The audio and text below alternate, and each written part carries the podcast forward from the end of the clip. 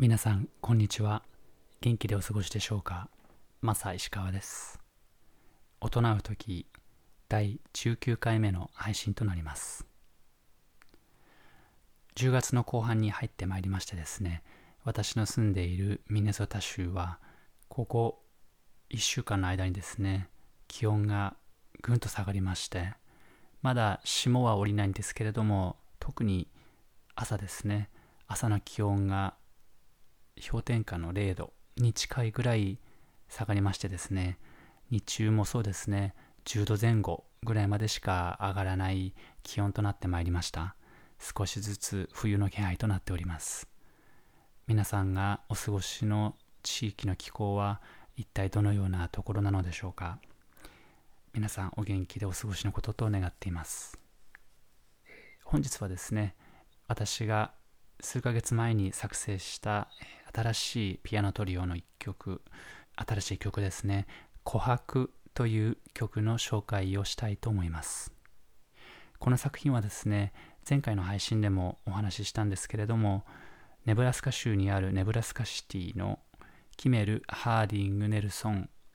芸術村というところで作成した新しい曲の一つでして、テーマはですね、狼がテーマとなっております。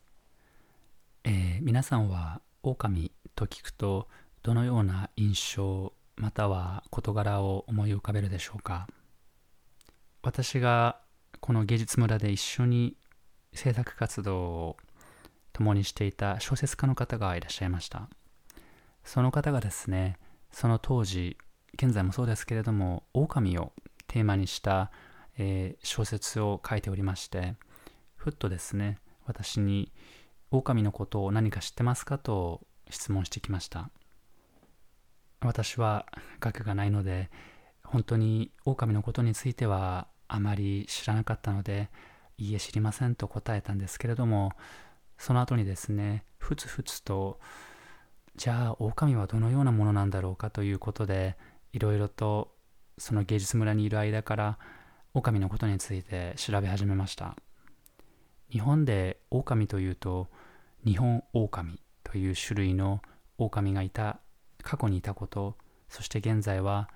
絶滅してしまったこととは有名ですけれどもそれ以上の情報は私もあまり存じ上げてなかったのでインターネットを通じてですねいろいろな資料を見て調べていくうちに大変興味深い内容がたくさん出てまいりました。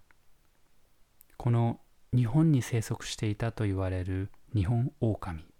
この種類はですね20世紀の初頭には絶滅してしまったと言われております。絶滅の諸説にはたくさんあるのですけれどもその有力となっているものはですねその当時の家畜への被害。江戸時代の中期以降に流行した狂犬病への懸念を理由に明治以降にですね徹底的に人間によって駆逐活動が行われてしまったということが例に挙げられています。また一般的にはですね、皆さん、狼という名前を聞くと、それを扱う童話ですね、3匹の子豚ですとか、赤ずきんちゃんですとか、そういったような童話の中での狼の恐ろしい凶暴なイメージということもあって恐れられてしまっているものなんですけれども実際の狼の性格というのは基本的には大変臆病でですね、人を襲うということはめったにないということです。また、日本語では一匹狼という言葉が大変有名かと思うんですけれども、その言葉通り、狼というと孤高な存在というイメージがございますけれども、それでも実際、狼という種類は群れをなす動物でして、一匹でいるというよりも一夫一夫制なので、その中で家族を作って行動するという動物だと言われています、えー、家畜への被害そして誤ったイメージのためにアメリカでもこの狼は20世紀の初頭に人為的に駆逐されて一度は絶滅してしまいました。ですがですね捕食者の頂点ということもあってこの狼が森からいなくなるとそこにある森の生態系が崩れるということです。狼は頂点捕食者ということですのでその頂点捕食者不在ということで鹿の個体数が増加しそれらが多くの草や木々の芽や皮を食べてしまいその森にある木々がたくさん枯れてしまうということです。木々が枯れてしまえば昆虫の数が減りそれを捕食する鳥の数が減るという生態系のバランスに大変甚大な影響を与えてきたと言われております。このようなことからですねアメリカでは1995年にイエローストーン国立公園に8頭の狼を人為的に再導入いたしました。それに伴いですね現在ではイエローストーンの生態系が改善されてきているということです。日本ではですね狼が絶滅する以前にはその昔ですね太古の昔では狼というものは弱ってしまった動物を好んで捕食するということでそこから発生する伝染病を未然に防ぎ畑を荒らす鹿やイノシシを狩ることから古来では日本は狼を神様として祀る狼信仰というものがあったそうです。私がその当時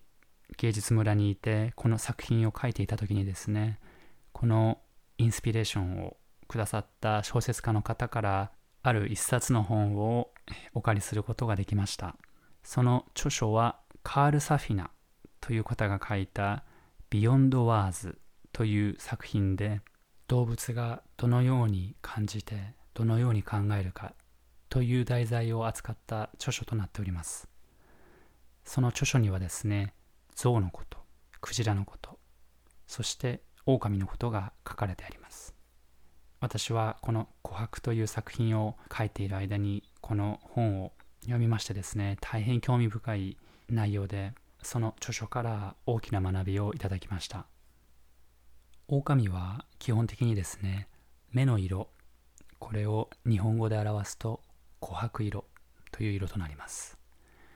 英語ではアンバーという言葉で言われている色なんですけれども皆さんは琥珀色というとどのような色を思い浮かべるでしょうか？少しオレンジと黄色または茶色い色が混ざったような柔らかい色が琥珀色だと思うんですけれども私はこの作品「琥珀」というタイトルにいたしましてですね曲を書き始めました。当初はですねその狼の目の色が琥珀色という以外には特に決まった想像はなかったんですけれども作曲が進んでいくに従ってですねこの琥珀というのは私の頭の中ではですね一匹の狼の名前として少しずつ確立しましてですねこの琥珀という狼がどこかのこの世界の厳しい自然の中でそれでも大変凛として生きている様琥珀というこの狼が見る景色感じるものいろいろなものを音楽を通じて表現しようとする気持ちに至りましてこの作品を書き終えることができました。この狼のことについてインスピレーションをくださったこの小説家の方が現在執筆なさっている狼に関する本はですね2023年に出版される予定ということなので私たちはですね8月にその芸術村を一緒に出た時にまた再来年会ってその時にお互いの作品を交換し合おうねという約束をいたしました。今からその方とまた近い将来にお会いできることを大変楽しみにしております。本日もお聴きくださり大変ありがとうございました。また次回の配信でお会いいたしましょう。皆さんどうかお体ご自愛ください。ありがとうございました。